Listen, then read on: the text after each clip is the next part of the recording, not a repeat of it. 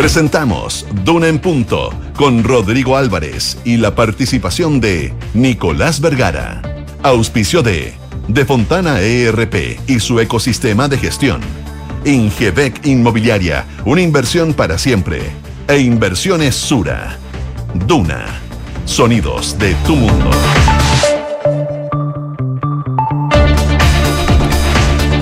7 de la mañana en punto, ya las 7 de la mañana en punto. ¿Cómo están? Muy buenos días, bienvenidos a una nueva edición de Duna en Punto que hacemos por la 89.7 a través de todos nuestros diales a nivel país. Llegamos a Valparaíso, Concepción, Puerto Montt, también a diferentes partes del mundo en www.una.cl.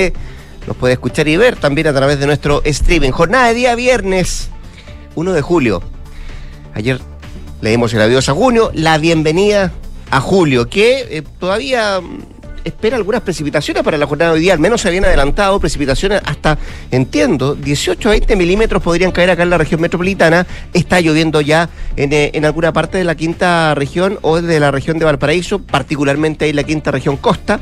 Eh, lo propio pasa en la región del Maule, el Biobío, hacia el sur de nuestro país. Será así también la lluvia durante el fin de semana. Un día viernes que además viene cargado de informaciones. Vamos a conocer a eso de las 11 el proyecto de reforma tributaria del gobierno con la presencia del presidente de la República, Gabriel Boric, em, los lineamientos respecto la reforma y existirá o no existirá el consenso para sacar adelante este proyecto que busca recaudar algo así como el 4,3% del Producto Interno Bruto y hacer frente a las reformas y el programa de gobierno del presidente Boric. Será un tema ese a las 11, otro a las 8 y media, que está estrechamente relacionado. Vamos a conocer las cifras de IMASEC del mes de mayo. Eh, hay repercusiones respecto al plan de seguridad también que, que ayer presentó el gobierno y qué decir de la Convención Constitucional que termina la semana, termina su trabajo además con una polémica. Hay una acusación que hace el eh, presidente adjunto, Hernán Larraín Mate de Bópoli, respecto al trabajo que llevó adelante estos días la mesa directiva. Se cambió una frase, se antepuso algo, no estaban, ya se habían cerrado las votaciones. Bueno, eso es lo que se reclama en esta última parte del trabajo de la convención antes que el día lunes se entregue la propuesta de nueva constitución ahí en las manos del presidente Gabriel Boric. 7 con 2, Quique Yabar, ¿cómo te va? Muy buenos días. Muy buenos días, Rodrigo. Tienes cara de viernes.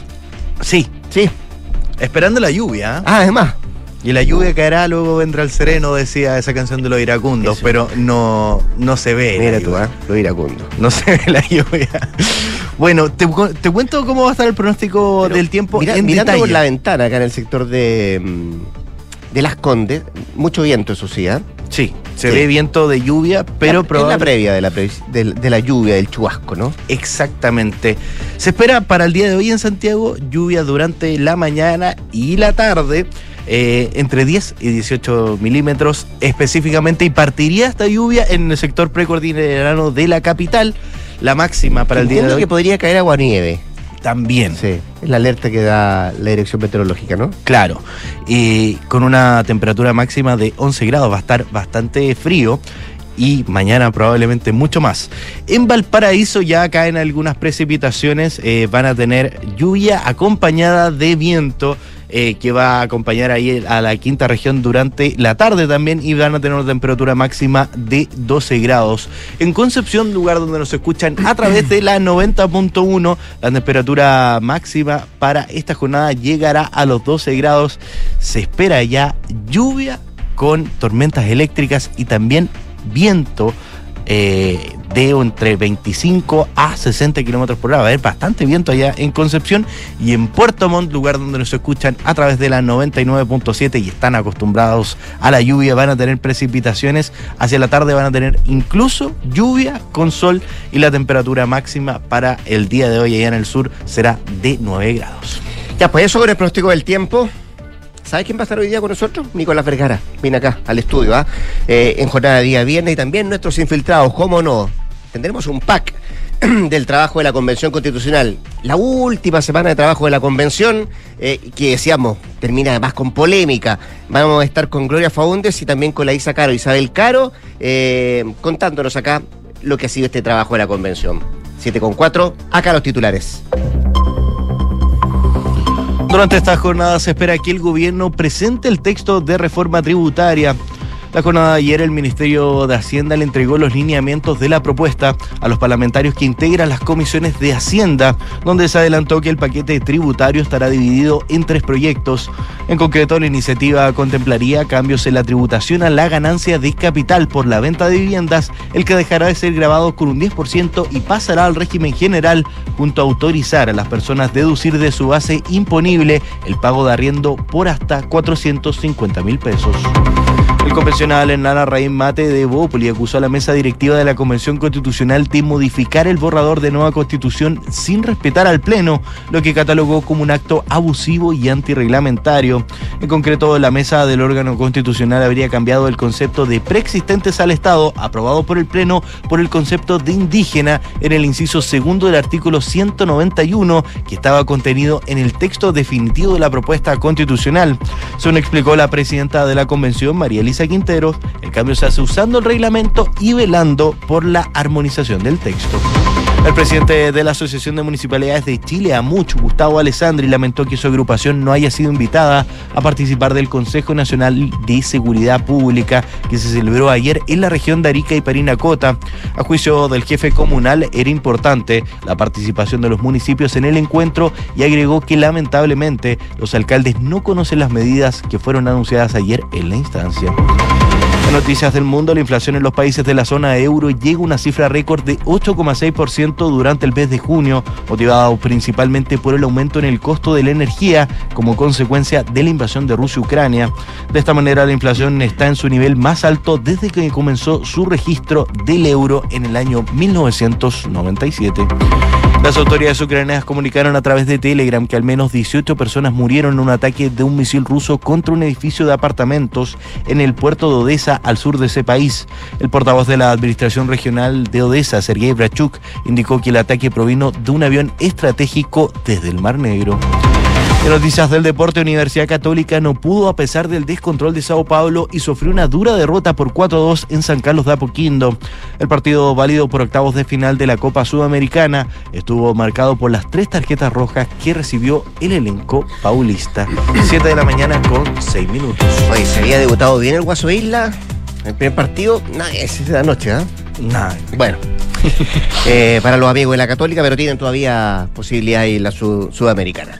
Em, terminó la gira el presidente Gabriel. Boric por el norte del país. Decíamos al inicio del programa que hoy día a las 11 va a estar presente en eh, cuanto se dé a conocer de parte del gobierno la reforma tributaria o el proyecto de reforma tributaria. Vamos a conocer detalles, lineamientos, vamos a hablar en un ratito más de eso. Pero antes de terminar la gira, el día de ayer el presidente Boric presentó eh, su plan de seguridad nacional en una puesta en escena que involucró autoridades regionales, varios subsecretarios que viajaron también a la zona, que decir de los ministros, con la presencia, por cierto, del propio presidente, que dio a conocer sus lineamientos en materia de seguridad, que contempla más de 30 medidas y expectativas de que los primeros resultados eh, estén en un periodo de eh, tres meses, decía el presidente Boric. Medidas que eh, se dan a conocer el día de ayer y donde se destaca, por ejemplo, la creación de un sistema que coordinará las acciones de los guardias municipales, también respecto al control de armas y la lucha contra el crimen organizado, que fue uno mm, de los focos o los acentos donde se puso el día de ayer el trabajo que va a llevar adelante y las principales tareas eh, de los diferentes organismos respecto a este plan de seguridad del gobierno, eh, que estará vigente hasta el año 2026, que pretende mejorar la información disponible, proteger y acompañar también a las víctimas de delitos y recuperación también de espacios públicos, entre otras iniciativas. Por ejemplo, escuché bien, en materia administrativa y legislativa se destaca el impulso a la creación del Ministerio de Seguridad, con el ingreso durante este mes, el mes de julio, de indicaciones para su tramitación, avanzar también en la reforma a las policías y la ley orgánica de municipalidades para fortalecer el rol de los municipios en seguridad. También se incluyó el impulso a la ley de seguridad privada y crear una nueva política nacional de seguridad pública que fije una ruta país en esta materia para, decía el presidente, los próximos próximos 10 años. Y en el ámbito de la prevención del delito, el gobierno también busca avanzar hacia un mínimo común preventivo en todas las comunas del país para disminuir las desigualdades existentes entre municipios en materia financiera, operativa y también de infraestructura para la prevención de delitos y también la seguridad en cada uno de los municipios. También se van a adoptar medidas para mejorar la información en torno a los delitos, revisando y actualizando la llamada o los llamados delitos de mayor connotación social con nuevas tipologías delictivas y también grupos específicos de análisis. Em, decía yo, también se dio énfasis al tema de las armas, respecto al control de armas, por ejemplo, se proponen fortalecer la persecución penal, fiscalización de armas, también municiones, creación de un sistema para su trazabilidad, mejorar el control de las armas en poder del Estado y también reforzar el control en las fronteras. En total, poco más de 30 medidas que eh, se comienzan a digerir en la oposición y también en el propio oficialismo y siempre, como todo en este tipo de cosas, Quique, hay algunos que les gustan las medidas, otros que encuentran que son insuficientes, em, que faltan algunas cosas, que no se pone eh, el, el foco en cuestiones mucho más preocupantes, pero por ahora ahora eh, da la impresión que al menos el presidente Boric eh, tiene optimismo de que esto avance y se ve a una oposición que mira con mucho, con mucho cuidado cada una de estas medidas en materia de seguridad. Claro, las principales críticas que hicieron algunos parlamentarios de oposición es que eh, van en la dirección correcta estos anuncios que se hacen, pero que el tiempo, el, el, timing en el fondo estaría fallando porque ellos esperaban que esta agenda de seguridad lo hubiesen eh, anunciado mucho antes. Decían seis largos meses han pasado para que lleguen esta, estas iniciativas. Pero las críticas llegaron antes y fue con el presidente de la Asociación de Municipalidades de Chile, porque dentro de este plan hay muchas medidas que están contenidas en la Ley Orgánica de Municipalidades para hacer que los municipios y su respectivo dotación de seguridad municipal pueda aportar a la seguridad pública. Y así fue como el presidente de la Asociación de Municipalidades de Chile, el alcalde Gustavo Alessandri, lamentó que su agrupación no haya sido invitada a participar de Consejo Nacional de Seguridad, asegurando que lamentablemente su asociación no tiene la información sobre las medidas. Él decía, parece que fue un error administrativo, que no fueron informados ni convocados. Y él decía, de todas maneras, va a estar disponible para cuando el gobierno quiera avanzar con todas las asociaciones y poder hacerlo de manera informada. Los que sí fueron más duros fue el jefe de bancada de los diputados de la UDI, el diputado Jorge Alessandri, que afirmó que llevábamos bastante tiempo esperando estos anuncios, esta agenda, este plan de seguridad 2022-2026 y evidentemente después, dice, de seis largos meses esperábamos más.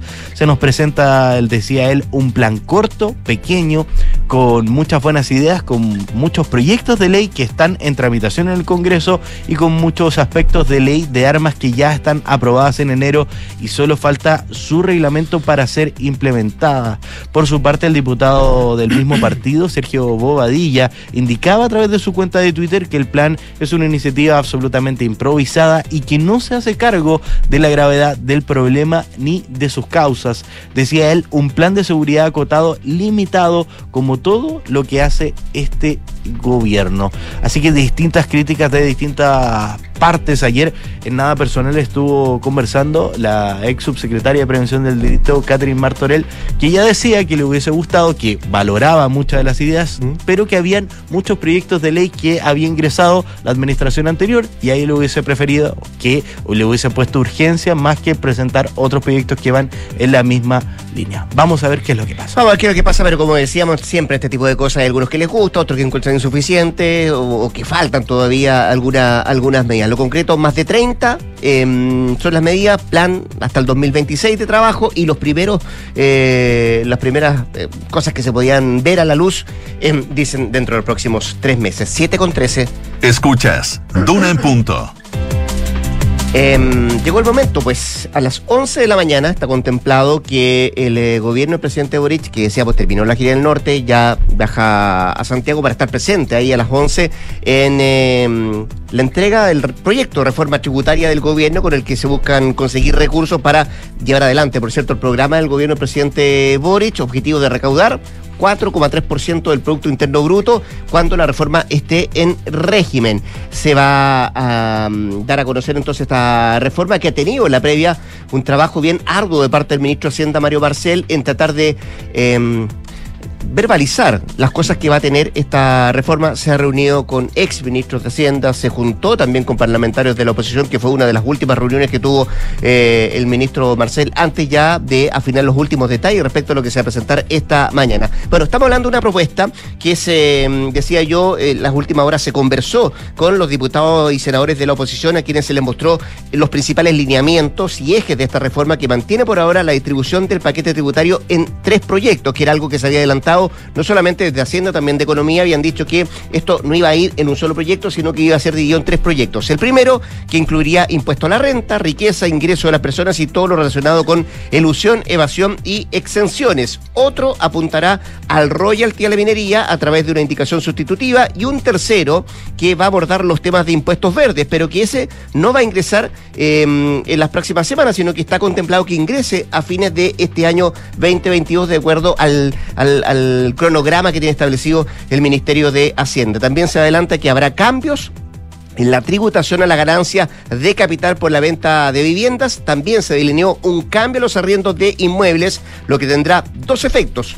Esta propuesta incluye permitir a las personas deducir eh, de su base imponible los arriendos que pagan por hasta 450 mil pesos mensuales y que pretende ser un beneficio para la clase media. Y esa medida tendrá un segundo efecto, que es que el Servicio de Impuestos Internos tendrá información sobre los arrendadores, digo, que actualmente no declaran ese tipo de ingresos. Respecto al impuesto que pagan las grandes empresas, se mantendría con una tasa del 27%, mientras que los dividendos tendrían una, una tributación distinta, con un impuesto de retención cercano al 22%. Además, la propuesta traería adosada medidas pro inversión que el gobierno va a impulsar y habrá un incentivo para la inversión en investigación y también eh, desarrollado y otro para bienes fabricados acá en nuestro país. También se establece que el proyecto considera dos tramos para el impuesto a la riqueza. El primer tramo fijaría un nuevo tributo para los patrimonios que se ubiquen entre los 5 y los 15 millones de pesos del orden del 1%, mientras el segundo tramo grabaría a los patrimonios personales de quienes sobrepasen los 15 millones con una tasa del orden del 2% de acuerdo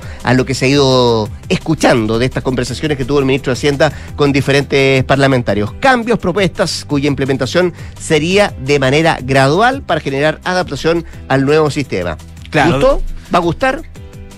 Vamos a ver lo que va a pasar, eh, porque otro de los mensajes que transmitió el gobierno fue que esta implementación va a ser gradual y desde la oposición ya han afirmado que se puede avanzar en base a consensos en materias como la reducción de la evasión. optimista el, el, presidente, el presidente sí, estaba, él estaba bien optimista, eh, decía, eh, independiente de las diferencias políticas o algunas discusiones técnicas que estábamos, por cierto, disponibles ahora en el Congreso, él decía, veo que hay voluntad para poder concretar esta reforma, decía ayer el presidente Gabriel Boric, en el marco de la gira que hace por el norte.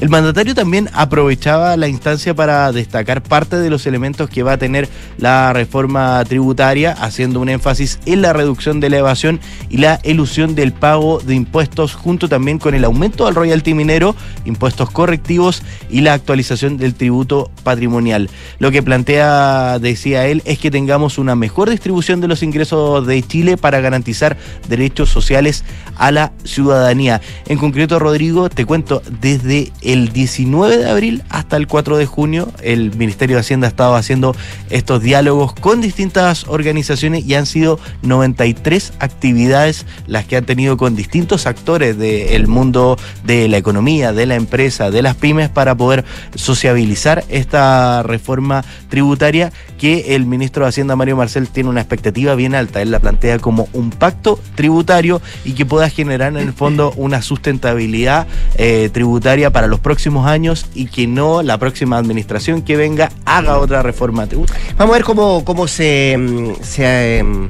se toman estos, estos anuncios que haga el ministro de Hacienda con el presidente Boric a las 11 de la mañana cuando se presente el proyecto de reforma tributaria. Insistimos, busca recaudar 4,3% de puntos del Producto Interno Bruto. Em, se va a hacer de manera gradual y va a estar dividida en tres, eh, en tres paquetes. 7 con 18. Estás en Duna en Punto. Hoy muy cortito, lo vamos a conversar en un rato más con nuestra infiltrada, eh, Gloria Faunde, Isabel Caro, respecto a cómo ha sido el trabajo, la última semana de trabajo de la Convención Constitucional, pero, pero termina con polémica, eh, porque, y esto aporta también de que se entregue la propuesta de nueva constitución el próximo día lunes al presidente Gabriel Boric. Eh, y esta surgió, esta última polémica, eh, en la propia mesa de la Convención, y lo que acusa el presidente adjunto, Hernán Larraín Mate, del convencional de Bópoli, eh, quien dijo que la mesa modificó el texto constitucional sobre la consulta indígena aprobada por el Pleno, calificando lo anterior como un acto, dice él, abusivo y además antirreglamentario. ¿Qué es lo que está reclamando la Rein? Él dice que la mesa, por ocho votos a favor y uno en contra, que era justamente su voto en contra, reemplazó la expresión los pueblos y naciones preexistentes al Estado por los pueblos y naciones indígenas. Y ahí dice la Rein Mate que es complejo anticipar las consecuencias interpretativas, el sentido y también el alcance de esta modificación. De lo que sí hay certeza, dice él, es que la mesa modificó el texto sin tener las facultades para eso. Espero que sean muchos los convencionales que transversalmente soliciten a la mesa que dejen sin efecto esta modificación. Esto tomando en cuenta lo que reclama la Rein Mate, es que la mesa directiva cambió este concepto pese a que el Pleno ya cerró las votaciones. Lo conversamos un ratito más con nuestras infiltradas acá, Gloria Faundi y también eh, Laisa Caro, que vienen eh, acá a Duna en Punto en esta jornada de día viernes, 7 con 20. Revisamos los indicadores económicos de esta jornada. Hoy la unidad de fomento llega a los 33.099 pesos. Déjame notar, 33.090. 99. ¿Ya? El dólar, uf, 932 pesos, 932. completamente al alza. El euro, 960 pesos. El IPSA registra una baja, hoy está en ¿El 4.000. euro cuánto, perdón? 960. Así que ese viaje a Europa, Rodrigo, no, hay que posponerlo. El IPSA eh, tiene una leve baja y está en 4.950 puntos y el cobre también lamentablemente a la baja porque ayuda a que el precio del dólar se equipare un poco. Hoy está en 3,57 dólares la Ayer libra. hice una simulación solo por hacerla, de un viaje Santiago-Madrid, Madrid-Santiago. No Ya. te explico lo caro que está. Oye, a las 8 y media más seca, A las 8 y media y más. el IMASEC de mayo. 7 con 21.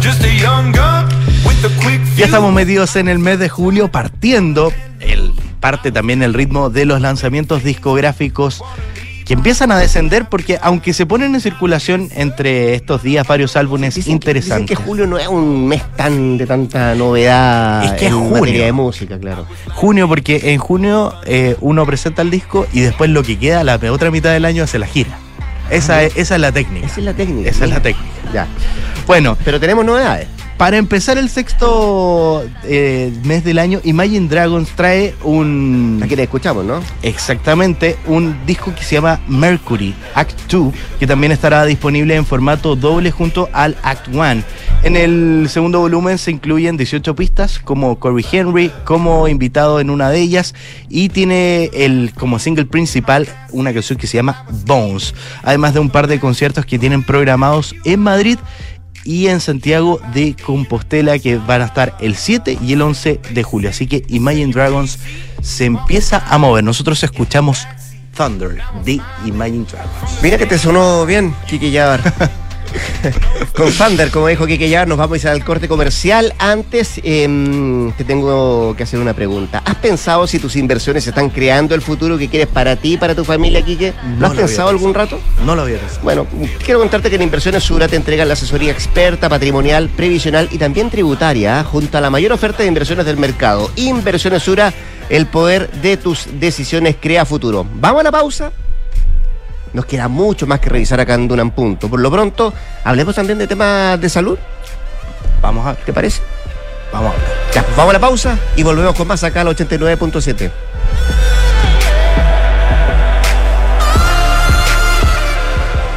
Cuando el software de recursos humanos de tu empresa está viejo, no se conecta con nada y suena así, Calma, contrata Senda de Defontana y la gestión de capital humano de tu empresa sonará así.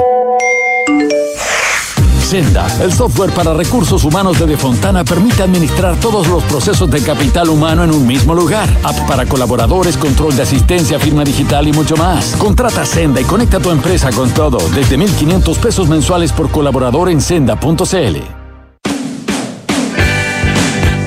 ¿Qué tal? ¿Cómo están ustedes? Soy Polo Ramírez y los quiero invitar a que juntos, cada tarde, abramos las ventanas y dejemos entrar un poco de aire fresco, los temas que nos despiertan la imaginación, las noticias que nos sorprenden y las conversaciones que nos entusiasman de lunes a viernes a las 6 de la tarde, solo aquí, en Radio Duna. Hola, señora Patricia, ¿cómo está? Hola Francisco, ¿cómo le va? ¿Lo mismo de siempre? Sí, porfa. Con dos de azúcar. Oiga, veo que me hizo caso. Sí. Qué bueno ver esta placa. Ya era hora de instalar una alarma en el negocio y me acordé que usted siempre me recomendó Verisur. Ahora va a estar más tranquilo, se lo aseguro. Es importante que el negocio quede bien protegido. Sobre todo ahora que voy a cerrar un par de días. Me voy de vacaciones. Conoce la alarma Cero Visión de Verisur, capaz de actuar antes que lleguen las fuerzas de seguridad. Calcula online en verisur.cl o llama al 600-385-0003. Activa Verisur, activa tu tranquilidad. Escuchas Duna en Punto con Rodrigo Álvarez. 7 de la mañana con 24 minutos, 7 de la mañana ya con 24 minutos, seguimos acá en la 89.7 haciendo Duna en Punto en esta jornada de día, de día viernes, pues ya, primero de julio. Em, hablemos de temas de salud, eh, hablemos por cierto de em, situaciones que tienen que ver con vacunas, con el invierno que ya se nos, se nos viene de aquí en adelante, cómo se vienen los próximos días respecto, por ejemplo, aumento de contagios también, y lo queremos hacer con la ministra de Salud, María Begoña Yarza, quien ya tenemos en la línea telefónica y por cierto saludamos de inmediato. Ministra, ¿cómo está usted? Muy buenos días, muchas gracias por, por atender a, a Radio Duna. ¿eh? Muy buenos días, Rodrigo. Gracias por la invitación. Oiga, ministra, la situación epidemiológica sigue sigue siendo muy muy crítica, ¿no? Muy compleja en términos de, de, de casos y particularmente eh, en lo que hemos eh, visto en, lo- en el último rato y lo que ha dicho el, el ministerio también de, de los casos más, más complejos que tienen que ver con la población pediátrica. ¿Cómo, cómo estamos hoy por hoy y, y qué se nos viene para, para los próximos días? Bueno, hemos seguido ascendiendo en el número de casos de infecciones respiratorias infantiles ¿Mm? esta semana. Eh, ahora tenemos que mirar qué es lo que ocurre en estos días en que hay está el, el, el receso escolar y nosotros Mm. esperamos un quiebre en la transmisibilidad de los virus respiratorios, en particular el BRS. Así que lo que estamos esperando es que efectivamente haya ese quiebre de transmisión. Hasta ahora han seguido apareciendo los casos, tanto en visitas a la urgencia como en hospitalizaciones. Por tanto, tenemos tanto la red pública como la red conectada con eh, las camas pediátricas eh, privadas, están con números de ocupación muy altos, ¿no? Peri 90 en, en términos de camas críticas. Sí, y escuchaba que en el norte particularmente, ministra, eh, hay ya alguna gente o niños que han sido trasladados a otros centros asistenciales porque efectivamente están, están con la, la mayoría de camas ocupadas, ¿no? Claro, lo que ocurre es que en, en las regiones tenemos menos oferta de camas pediátricas intensivas. Claro. El 52% está en el área en el área metropolitana, el 52% de las camas críticas en Más de, la, Chile mi- más de la está mitad. Mm. más de la mitad. Entonces, lo que tenemos allá es que tenemos alertas, ¿no? Eh, cuando ya ocupan más de un 85, 90% de la ocupación de camas, ya instalamos estos traslados, lo que nos permite es tener siempre algo de capacidad para casos extremadamente graves que no puedan ser trasladados. Usted decía, ministra, bueno, se apuesta por parte del ministerio que haya una ma- me- ma- menor circulación de virus, tomando en cuenta que comenzaron las vacaciones el día de ayer. Pero, pero ¿qué puede ser lo más complejo? La ocupación de camas UCI, eh, las pediátricas, las que no existan, la falta de personal también de esas unidades, que no es lo mismo, por cierto, atender a eh, menores de edad o recién nacidos que, que adultos en, en las unidades de cuidado intensivo, ¿no? Mire, lo que hemos hecho sostenidamente es aumentar camas críticas. Eh, de 120, 20, de 123 camas con que eh, llegamos en marzo, camas UCI, y 177 camas intermedias en el país. Eh, ahora estamos en 243, 245 en UCI y 413 ya en intermedio. Mm. O sea que hemos aumentado un número considerable, más del doble de las camas. Eso ha sido sostenido y ha sido con el apoyo del personal y los trabajadores y trabajadoras de la salud.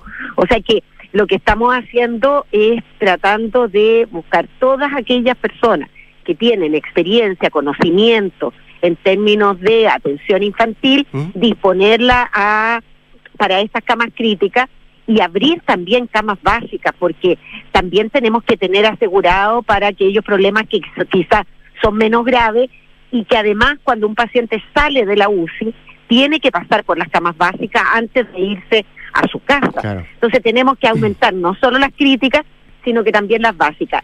Yo siento, y de verdad es que nuevamente yo eh, me refiero a los trabajadores y trabajadoras de la salud, porque tanto para la salud de adultos, que seguimos sosteniendo aumento de casos, y eso significa que tenemos camas de UCI, más de 2.000 camas de UCI, que están más de un 87, 88% ocupación, y que también ahí están los trabajadores de la salud. O sea que nosotros hoy sostenemos más camas críticas Mm. en adultos que las que teníamos en 2019. Claro. O sea que tanto en lo pediátrico como en lo adulto estamos haciendo el mayor de los esfuerzos.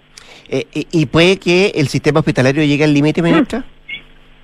Mira, nosotros confiamos mucho en dos cosas. Uno, esto de eh, la capacidad que hemos tenido de ir eh, haciendo predicciones. Hay modelos matemáticos, Mm. algoritmos que trabajamos con eh, investigadores de la Chile y también del Ministerio que nos permiten ir avisorando con dos semanas cuántas camas críticas vamos a requerir. Y hasta ahora hemos dado el ancho de disponibilizar las camas que eh, predecimos que vamos a necesitar y el algoritmo ha funcionado. O sea que eh, no, no vamos no vamos a ciegas, sino que vamos eh, trabajando con algunos elementos ya de la ciencia matemática Sí.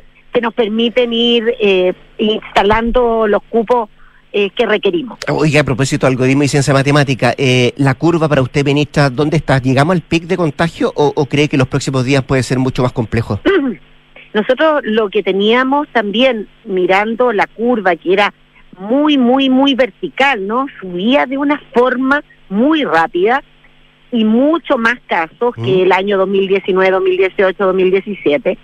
Y lo que nosotros vemos hasta ahora es que la próxima semana y la siguiente eran las semanas que eh, no, nosotros eh, avisorábamos como las, las semanas del pic. Por eso es que el, el, el corte, el receso, estos cinco días que adelantamos Sí. eran tan significativos. Así que vamos a observar si efectivamente logramos cortar esa, quebrar esa curva. Pero podrían venir dos semanas complejas.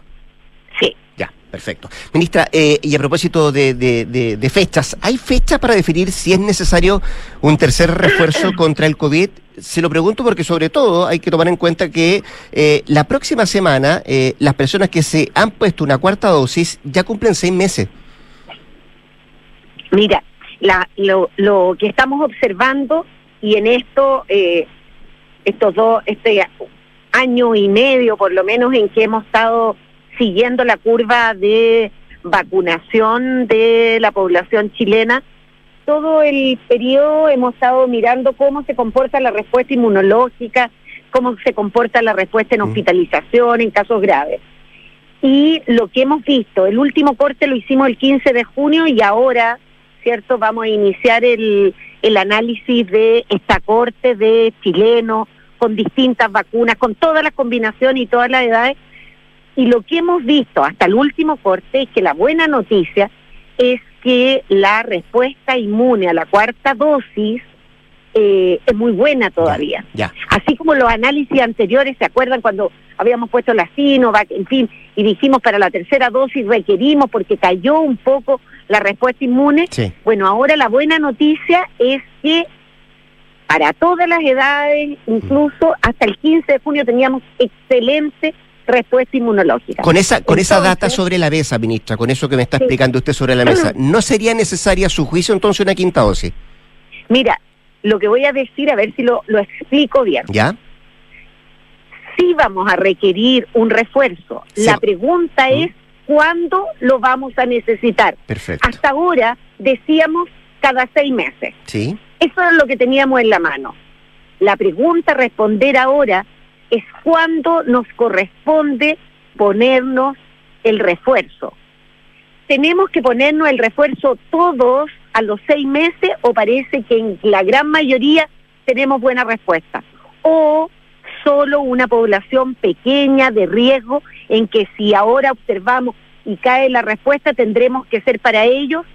Esa es la respuesta. Sí vamos a requerir refuerzo porque esta enfermedad llegó para quedarse y por tanto hasta ese escenario que nos gustaría que es una vez al año antes del invierno, ¿cierto? Igual que la influenza, ponernos la vacuna contra el COVID sería cierto que el mejor escenario, ese también es un refuerzo. Ya. Entonces la pregunta es, ¿cuándo nos tenemos que poner el refuerzo?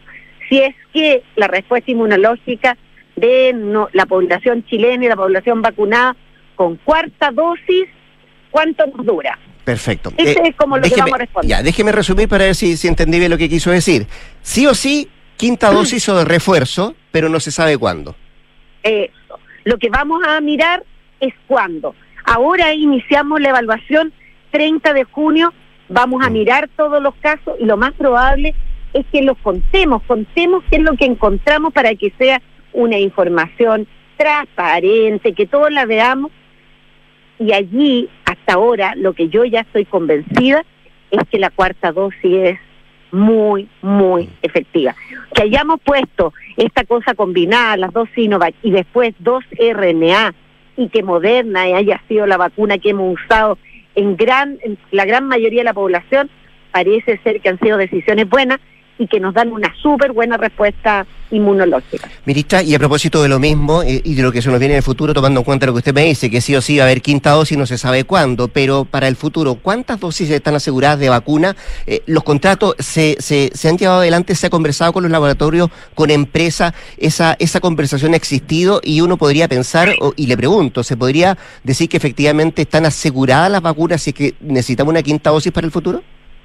Sí, o sea, nosotros tenemos vacunas aseguradas para quinta, para dosis de refuerzo universal. Ya. O sea, estamos en el escenario en que nuestros expertos, el CABEI y todos mirando los datos, digamos, mira, Chile entero se tiene que vacunar, bueno, tenemos esa capacidad de vacuna. Por tanto, cualquier otro escenario en que sea población de riesgo, en fin, cualquier otro también está asegurado. ¿A nadie le va a faltar vacuna, ministra? A nadie le va a faltar vacuna, Eso está completamente asegurado. absolutamente asegurado. Oiga, antes de terminar, déjeme llevarle a otro tema a propósito de, de situaciones que tienen que ver con su cartera. Eh, ¿Se tomaron acciones o se, da- se van a tomar acciones, ministra, respecto al actuar de la Seremi de Salud de Valparaíso, de lo que pasó ayer con un grupo de personas que pretendía viajar a, a Isla de Pascua y no pudo hacerlo por el retraso en, eh, en la toma de, de los test? De hecho, ayer mismo dictamos, se dictó por el CEREMI de la quinta región un sumario administrativo para saber cuáles fueron las causas por las cuales eh, la oportunidad, la rapidez, en fin, de resolver esto, que era una, un hecho planificado, no se hizo en la forma Mm. correcta y eso impidió que todas las personas que debían volver a, a su isla, a Rapanui, no pudieron hacerlo. Esas personas hoy están eh, con alojamiento, por cierto, pagado por el Ministerio de Salud y lo más pronto posible el Ministerio está comprometido con ellos a llevarlos a, a su isla. Oiga, ¿y algo especial se va a hacer en el aeropuerto tomando en cuenta que están las vacaciones, que aumentan justamente en agosto? Lo- los vuelos también a Isla de Pascua van a ser tres semanales. ¿Hay algo especial que va a hacer el, el- el MinSal tomando en cuenta estas fechas eh, en, en lo específico? Mira, nosotros estamos preparando eso. Ya. Para este grupo en lo particular, eh, ya no vamos a hacer eh, los exámenes en el aeropuerto, sino que los vamos a hacer antes para que lleguen las personas preparadas. En fin, Mm. yo creo que eh, allí las cosas que ocurrieron tienen que ver con esas circunstancias que usted describe, aeropuerto lleno, Sí. en fin, mucha gente. No, hay que tener esa capacidad de adelantarse, de, eh, de tener una cierta eh, planificación que nos permita de que esas cosas no ocurran. Ministra, casi cuatro meses en la cartera. ¿Ha sido duro? Es una mezcla, ¿no? Mm. Eh, es intenso, como la lluvia que está cayendo, es intenso, eh, es desafiante, eh, pero también es muy emocionante. Sí. es muy emocionante. Cuando voy a provincias, cuando reconozco las cosas que hacen los trabajadores de la salud, las conversaciones con los equipos de trabajo, y las ganas que tienen los equipos de resolver los problemas de salud, a mí como que esa mezcla eh, de tantas emociones Motiva. que me tiene, me tiene, sí, me tiene motivada y, Y, y cuando, y cuando escucha cambio de gabinete y aparece su nombre, ministra. Mira, yo tranquila, yo confío tanto en el presidente. Si él considera que eso es lo necesario, bienvenido. Si él considera que tenemos que seguir y que avanzar en lo que nos hemos propuesto, la reforma de salud, eh, generar esto del APS universal, eh, generar estructuras mucho más eficientes en el sector público, todo esto que es lo que nos motiva y él cree que podemos encabezar eso, yo más feliz todavía. La ministra de Salud, María Begoña Yarza, conversando esta mañana con Radio Duna. Ministra, muchas gracias, que esté muy bien y mucha suerte para todo lo que se viene. Muchas gracias, Rodrigo. Que esté muy Chao. bien, cuídese. 7 con 39, nos vamos rápidamente a la pausa. Conecta la gestión de tu empresa con Sapiens CRP y tu área de gestión de personas con Senda. Ambas soluciones de Fontana y su ecosistema de gestión empresarial. Integra todos los procesos de tu compañía en defontana.com. Y quieres un buen consejo, protege tus ahorros con una inversión segura y rentable en el tiempo como son los departamentos. Asesórate con Ingebec Inmobiliaria para que puedas tomar la mejor decisión de inversión. Entra ya a ingebecinmobiliaria.cl. La pausa y acá en el estudio en un rato más, Nicolás Vergara y nuestras infiltradas, Gloria Faúndes e Isabel Caro. Vamos y volvemos. ¿Tus inversiones están creando el futuro que quieres? Sí, y no solo el mío, también el de mi familia. ¿Tu patrimonio está protegido? Sí, porque elijo asesorarme con expertos. El poder de tus decisiones crea futuro. Por eso en Inversiones Sura te asesoramos con soluciones personalizadas y con la mayor oferta de inversión del mercado. El poder de tus decisiones crea futuro. Sura. ¿Sabías que si inviertes en UF te resguardas con un activo seguro y que no para de crecer? Por eso, el mejor consejo que puedo darte es que inviertas en departamentos. El mejor momento para hacerlo es hoy. No dejes pasar más tiempo y asesórate con Ingebec Inmobiliaria. Ellos te ayudarán a encontrar un proyecto de inversión a tu medida, con la rentabilidad y plusvalía que buscas. Descubre más en ingebecinmobiliaria.cl.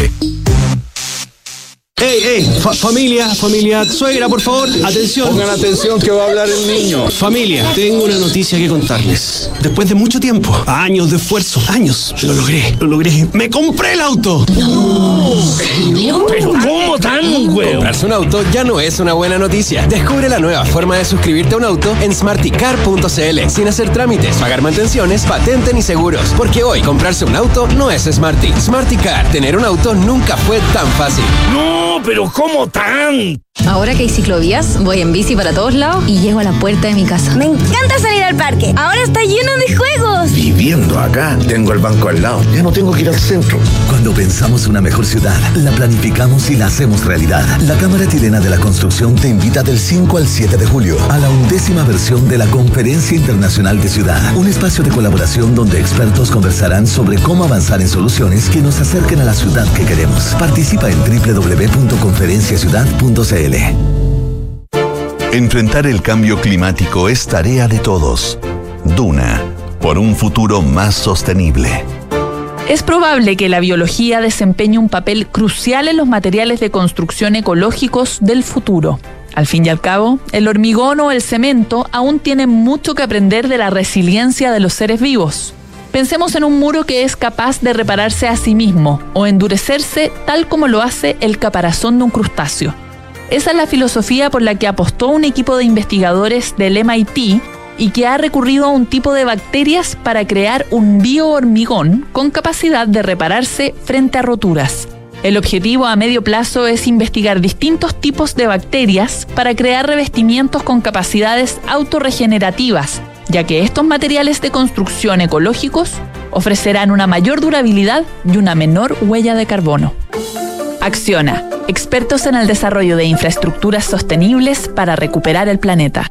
Hola, señora Patricia, ¿cómo está? Hola Francisco, ¿cómo le va? ¿Lo mismo de siempre? Sí, porfa. Con dos de azúcar. Oiga, veo que me hizo caso. Sí. Qué bueno ver esta Ya era placa. hora de instalar una alarma en el negocio y me acordé que usted siempre me recomendó Verisur. Ahora va a estar más tranquilo, se lo aseguro. Es importante que el negocio quede bien protegido. Sobre todo ahora que voy a cerrar un par de días. Me voy de vacaciones. Conoce la alarma Cero Visión de Verisur, capaz de actuar antes que lleguen las fuerzas de seguridad. Calcula online en verisur.cl o llama al 600-385-0003. Activa Verisur, activa tu tranquilidad.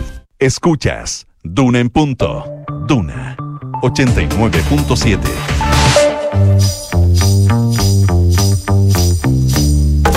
Son los infiltrados en Duna en punto. 7 de la mañana con 43 minutos, 7 con 43. Llegó el momento. Nicolás Vergara, ¿cómo te va? Buenos días. Yo esperé toda la semana por este día. ¿Sí? Sí, me- me- en la mañana me, me busqué un look apropiado, en fin. Esperé toda la semana por este día. ¿Sí? Sí. ¿Por qué es julio o por qué? No, no, no, no, no. Por la compañía, yo vi la pauta y dije el viernes es mi día. Ah, bueno. Hagamos que valga la pena. hija Buenos días, ¿cómo están? La expectativa. Gloria Faúndez, Isabel Caro, nuestra infiltrada de este día viernes. ¿Cómo les va a ambas? Buenos días. Muy buen día. Muy bien, muy Que buen día a todos. Vienen con un mismo tema en común. Piano a cuatro manos. Así es. Em, semana de la convención, la última. El lunes se entrega la propuesta. Eh, como ha sido la tónica, termina además con polémica.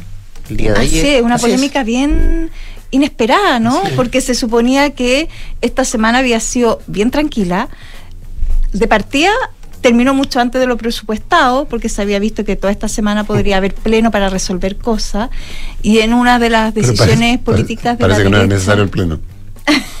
Aquí hubo una decisión política de la derecha de acelerar el proceso de cierre. Ellos habían pedido en principio dividir y que cada, que cada una de las indicaciones se votara por separado, lo que hace eterno en los procesos. ¿Qué día iba a durar? Claro, y hemos visto esas jornadas que eran como eternas, donde nunca se terminaba. Porque además se puede- en- en- a, mitad del camino había cambios de opinión, entonces... No, eh, era, era una cosa incierta eh, este tema de las votaciones. La derecha baja pelota el, el lunes, el martes. Acuérdense que fue semana corta, además. Sí, pues. Eh, el martes le dice a los socialistas: ¿saben qué? Resolvamos esto rápido, terminemos. Piden votar todo de una y se termina inesperadamente la, eh, los plenos eh, de la convención el día martes con una pequeña, eh, ¿cómo se dice? Con una pequeña eh, un tema legal que en el fondo no es que se termine el pleno porque si no no se podía convocar el lunes sino que se deja como en suspenso no como Claro, suspendido suspendía la sesión. Para que se reanude este lunes entonces se suponía que iba a ser un poco más tranquilo hasta que ayer tarde el miembro de la eh, vicepresidencia el único representante de la derecha en rigor en la raíz mate advierte sobre un cambio totalmente inesperado eh, de la mesa sobre un párrafo que tiene que ver con los eh, pueblos indígenas.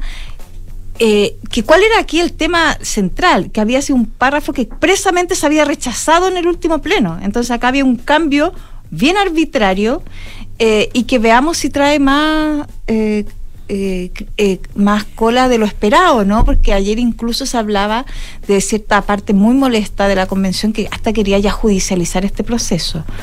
Algo que no pasó Claro en la convención fue judicializar el proceso, en parte porque requiere de muchos votos para Sí. iniciar un, un, un tema y, y llevar a la justicia algo. Me da la impresión que no tienen los votos para hacerlo, pero ya era un tema que cierra de mala manera, creo yo, eh, el tema de, eh, de una convención que ha sido eh, polémica, ¿no? O controvertida más bien respecto de su funcionamiento. Mm. Sí, sin duda lo que pasó ayer termina de alguna manera empañando este, este cierre, ¿cierto?, eh, del proceso, eh, que ya había estado eh, de alguna manera envuelto en ciertas controversias, por ejemplo, con el tema de las invitaciones, a las no invitaciones a los expresidentes, después eh, eso se revierte, los expresidentes finalmente no van a participar, eh, y también respecto de otras invitaciones que hicieron algunos convencionales, eh, por ejemplo, al ex candidato presidencial, alcalde de Recoleta, Daniel Jaue, a Víctor Chanfro también. Así que bueno, yo creo que eh, como dices tú, Gloria, eh, está por verse de todas maneras las consecuencias que va a tener este esta decisión que toma la mesa, porque claro, eh, algunos ayer planteaban que si bien el fondo de, de lo que se plantea, es decir, este cambio entre eh, naciones eh, Previas al Estado. Estado o eh, pueblos indígenas, eh, en términos de, de conceptos, podría no ser necesariamente algo que, que modifique demasiado de fondo ese articulado. Eh, de todas maneras, en términos eh, de lo que es eh, lo formal, las facultades que tiene la mesa, sí hay una transgresión ahí, porque de hecho el comunicado ayer de la mesa de la convención apuntaba justamente a que ellos tienen la facultad de hacer modificaciones, apuntando a una facultad que les dio el reglamento, sin embargo eso era solo para hacer modificaciones interpretativas a los reglamentos y no al texto constitucional. Entonces ahí también hay como algo que, que la mesa interpreta eh, a su favor, digamos, eh, pero es evidente que hubo ahí un, un- un traspaso, ¿cierto?, de, de- de las facultades que ellos tienen para hacer esas modificaciones. Em, Bueno, así tú, que bueno. tú vas a tener un déjà vu, Isa, porque la ISA estuvo en la jornada inaugural de la convención hace exactamente un año.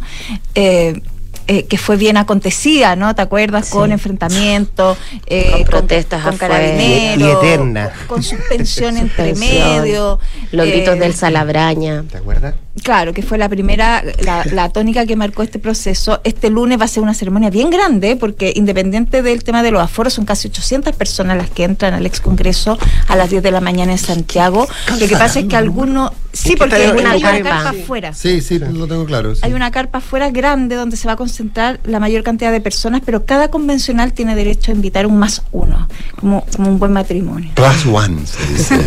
se dice en Entonces, y ahí se produce eh, este tema de que algunos pueden plantear que hay cierta provocación en algunas invitaciones de algunos convencionales, eh, cuando la gran mayoría, creo yo, optó más bien por familiares, ¿no?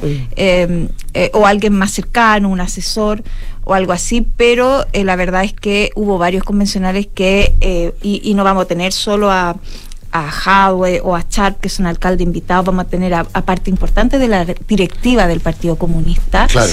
Eh, invitada. Eh, vamos a tener a eh, Fabiola Campillay, la senadora, y Gustavo Gatica, representante del estallido, refrendando esta idea de que hay una parte de la convención que, en- que asume, que entiende eh, que el proceso constituyente eh, fue fruto de eh, no, no de la manifestación, sino de, la parte más violenta de las manifestaciones, ¿no? Em, y eso también va a tener, evidentemente, algún tipo de eh, complicación. Pero yo creo que em, la ceremonia va a ser bien austera. Habla el presidente, hablan eh, los dos miembros, El presidente y presidente y vicepresidente, vicepresidenta de la convención.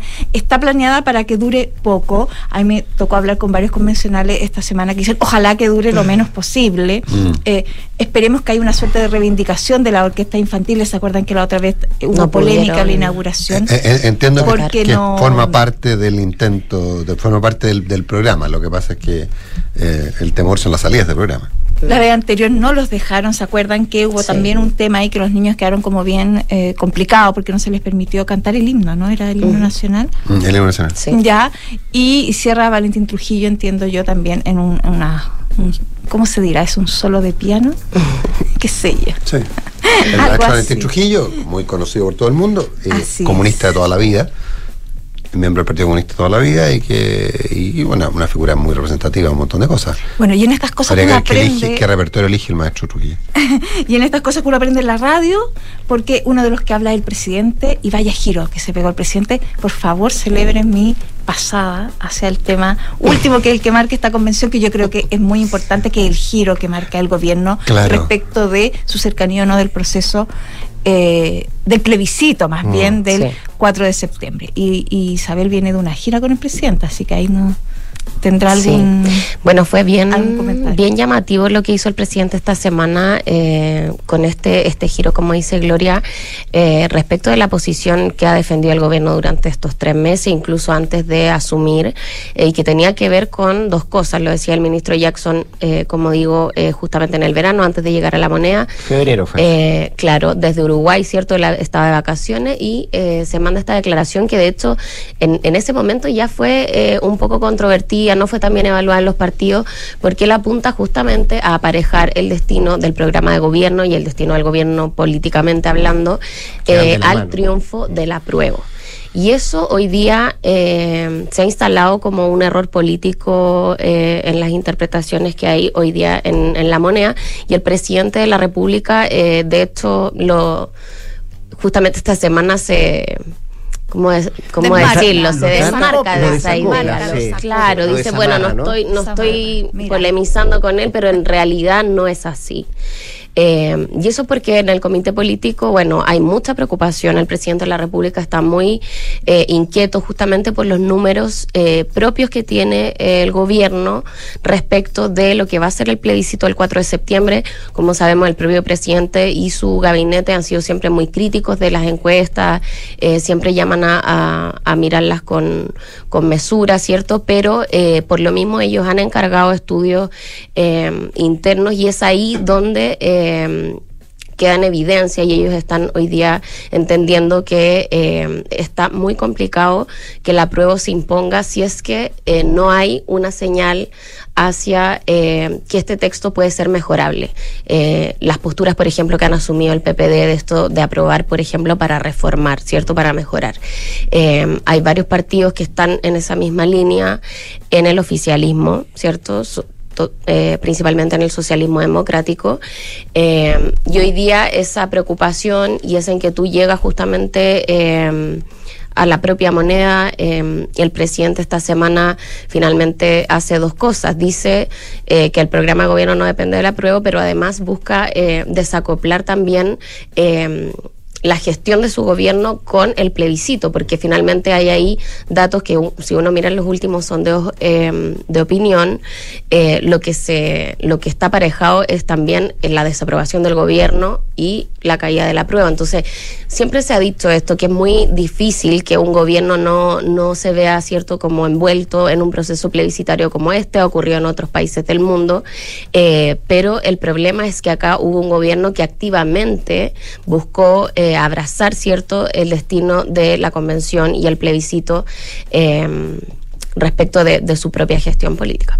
Claro, ¿y qué, ¿y qué pasa ahí, creo yo? Porque, porque este es un proceso que si termina en el triunfo del rechazo, como algunas, eh, o más de algunas encuestas, yo creo que no hay ninguna encuesta que en este minuto dé por eh, eh, superado, No digamos, visto- el apruebo al rechazo. No he visto ninguna. Eh, pero la magnitud de la derrota política es muy grande. Sí. Recordemos que este proceso, uno parte en este proceso con un 80-20, es decir, un 80% de las personas... eh, y acá, bueno, lo tendré que decir, votamos porque se abriera un proceso constituyente Claro, por supuesto. eh, y, y hubiera una discusión sobre ese punto. Entonces, que eso termine en ya en una situación estrecha, pero que además gane la opción del rechazo, es un proceso eh, político que denota un fracaso eh, bien, bien importante, creo yo. Eh, el gobierno, y ahí habrá, vamos a tener que discutir, yo creo que estas cosas más expósito, ¿está táctica o estrategia? Porque uno podría decir, el gobierno, mira, está haciendo un movimiento No. en el entendido de tratar de apuntalar una opción, o sea, ya hay una estrategia en el sentido que los números dan que no se puede más nomás y que lo más probable es que se enfrente a una situación complicada el 4 de septiembre. Ha sido dubitativo eh, la moneda en Mm. este tema. Yo, yo- yo tengo la sensación que todavía están en una etapa de recriminaciones. Eh, todavía están tratando de definir quién tiene la culpa. de- eh, de- porque ellos se sintieron, y, y- eso me lo comentaba alguien de los anillos relativamente cercanos al presidente Boric, ellos se sintieron muy apapachados por dos datos. El 80% de la prueba, 78 y tanto, 80 para hacerlo simple, y por el 54-55 de la segunda vuelta. Eh, y que esos fueron dos elementos que fueron muy vistos por el círculo Jackson y compañía como un tremendo capital político que les permitía hacer prácticamente cualquier cosa. Ahí hay quienes sostienen que la- el error de lectura es que Boric llegó con el 25% de la moneda. El resto fueron, eh, que fue la votación. el que consiguió en primera vuelta. Y eso es un dato que, que- que aunque parece bien obvio, no estaba, parece tan obvio en el diseño original. El 55 nubló mucho. Pero el 80 era el gran activo. Y eso es lo que habría llevado a algunos, sostienen a Jackson y a otros, a centrarse en la convención, que era el que le iba a aportar capital político al gobierno. Claro. Y hoy día lo que yo entiendo que está ocurriendo es decir, cómo nos dejamos llevar por esa visión torpe, eh, por esa visión equivocada y por eh, pre- pensar además que éramos los mandatarios de los constituyentes y no al revés. Entonces, y ahí hay una, una discusión. Entonces, yo te diría que todavía en la moneda se están moviendo, habría que esperar. Cayeron una serie de bombas, salió mucha tierra, saltó mucho polvo. Hay que esperar ver cómo se aplaca el polvo, o como diría Warren Buffett, eh, cuando baje la marea, vamos a ver quiénes estaban con traje de baño y quiénes estaban sin traje de baño. Y Eso me perturbo. no, a propósito de algunas cosas que me mostraste antes, más todavía. Pero, pero, pero. ¿qué es esto? Rompiendo No. códigos ¿De de? Ay, No, Nicolás no, Vergara, no, pero no. terrible. No, no. No lo digas. No, yo no rompo código. No, lo rompo código. Oye, no, sí, me acuerdo además al principio del gobierno que los ministros del comité político había un, un optimismo bien excesivo respecto del, del proceso. Eh, me acuerdo ministros diciendo es imposible que gane el rechazo. Está bien, obviamente eh, era otro momento político, pero, pero realmente era un, un No, pero análisis eh, cuento, de excesivo optimismo. A mí un personaje muy brillante me dijo, me dijo, mira, a ver, ok, ten- tenemos 80%. El tenemos ya me dejó un poquito... no sé. Entonces, a ver, perdamos el 20% y es 60-40 el resultado del plebiscito. No tenemos dónde Com- perdernos. Complejicemos algo, porque acá hay una parte muy, muy, muy importante, creo yo, de la izquierda que está votando a prueba eh, por razones bien distintas a que consideren que el texto sea bueno, un buen sí, texto. exacto. Es decir, acá hay harta razón política, sería hasta un ejercicio eh, político sociológico preguntarle a la gente por qué vota uno u otra cosa, porque Mm. la gama de alternativas que hay y los partidos que están dando soporte, eh, el PS me refiero, el PPD, el. Partido Liberal, la DC que está en un tema bien complejo que quizá eso ya da para otro tema respecto de su posición frente al plebiscito, están dando soporte político a una opción, no convencidos para nada de ellos. Mm. Y se ha instalado mucho esto del secreto de la urna, ¿no? Que hace uno de verdad cuando está solo La frente conciencia, ¿no? a sí mismo y como vota. Camarilla o camarita para todos los socialistas y PPD, ¿no? Sería entretenido. Entretenido. ya, vámonos porque se va a enojar Matías del Río. Eh, hasta Sí, acá lo genio. infiltrado acá en eh, Está muy. Gloria Faunde, eh, Isabel Caro, ¿qué decirle? Se termina la semana de manera increíble con ustedes acá. Y además lloviendo. Oye, pero que